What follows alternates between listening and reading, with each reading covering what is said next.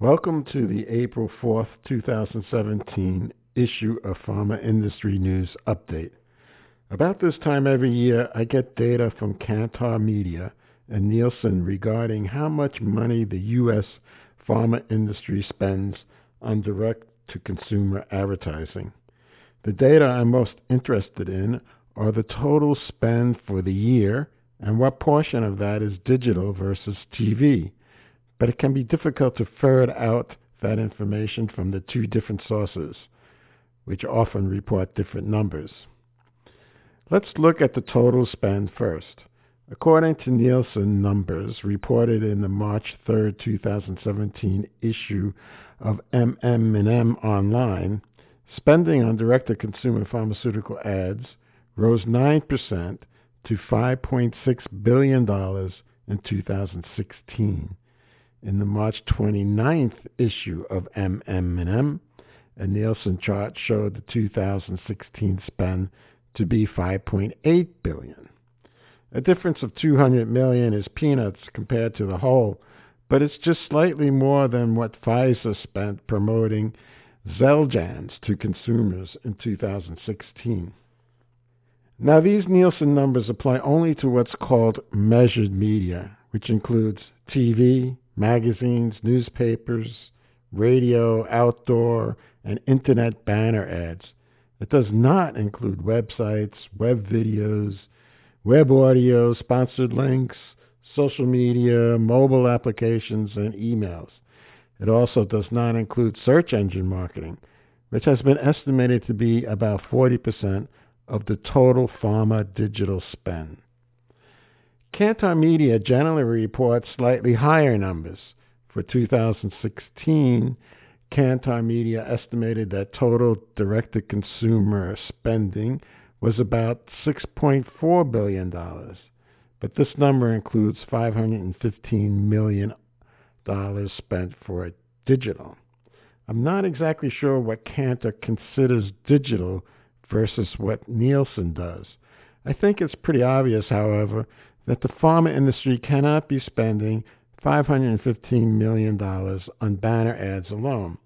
Perhaps Kantar's number includes search engine marketing targeted to consumers.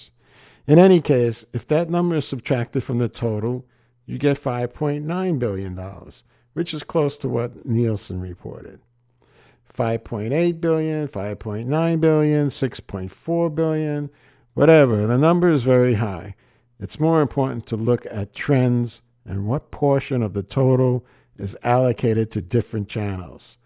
Looking at the Kantar Health numbers for 2016 and 2015, it appears that digital DT spending is only 8% of the total and decreased slightly in 2016 compared to 2015, by 0.2% to be precise. My friend Rich Meyer of World of DTC Marketing doesn't buy that. Rich says, I have seen the biggest increases in digital on product websites and new product websites after initial website has launched. So why has digital declined in paid media? Simple. Click fraud is way up, and a lot of brands have finally started to analyze their search spending to find that it can be substantially cut. Okay, I won't dispute that anecdotal information, but obviously the spend on digital by pharma for marketing to consumers and even physicians is a very minor portion of the total spend. Meanwhile, a study of 2253 forms submitted to FDA from 2001 through 2014 support Meyer's claim. Pharma companies must submit these forms to the FDA at the time of initial publication or dissemination of all advertisements and promotional labeling for a particular drug.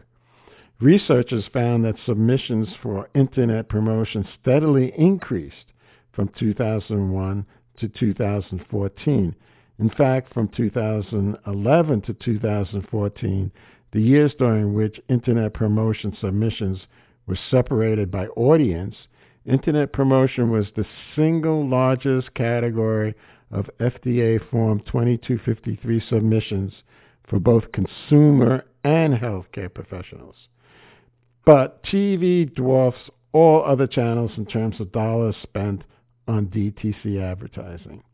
According to Kantar Health, TV DTC ad spending accounts for about 64% of the total spend in 2016, or 69% if you subtract the digital from the total. That's about the same as in 2015. I can think of two reasons why pharma marketers spend so much on TV ads. First, it costs a lot more to do TV ads, especially if they involve location shoots, as is often the case. Second, there's an opportunity for brand managers to play at being directors, mingle with the stars, and even have a cameo part in the production, not to mention the benefits of enjoying the exotic locations where many of these ads are filmed.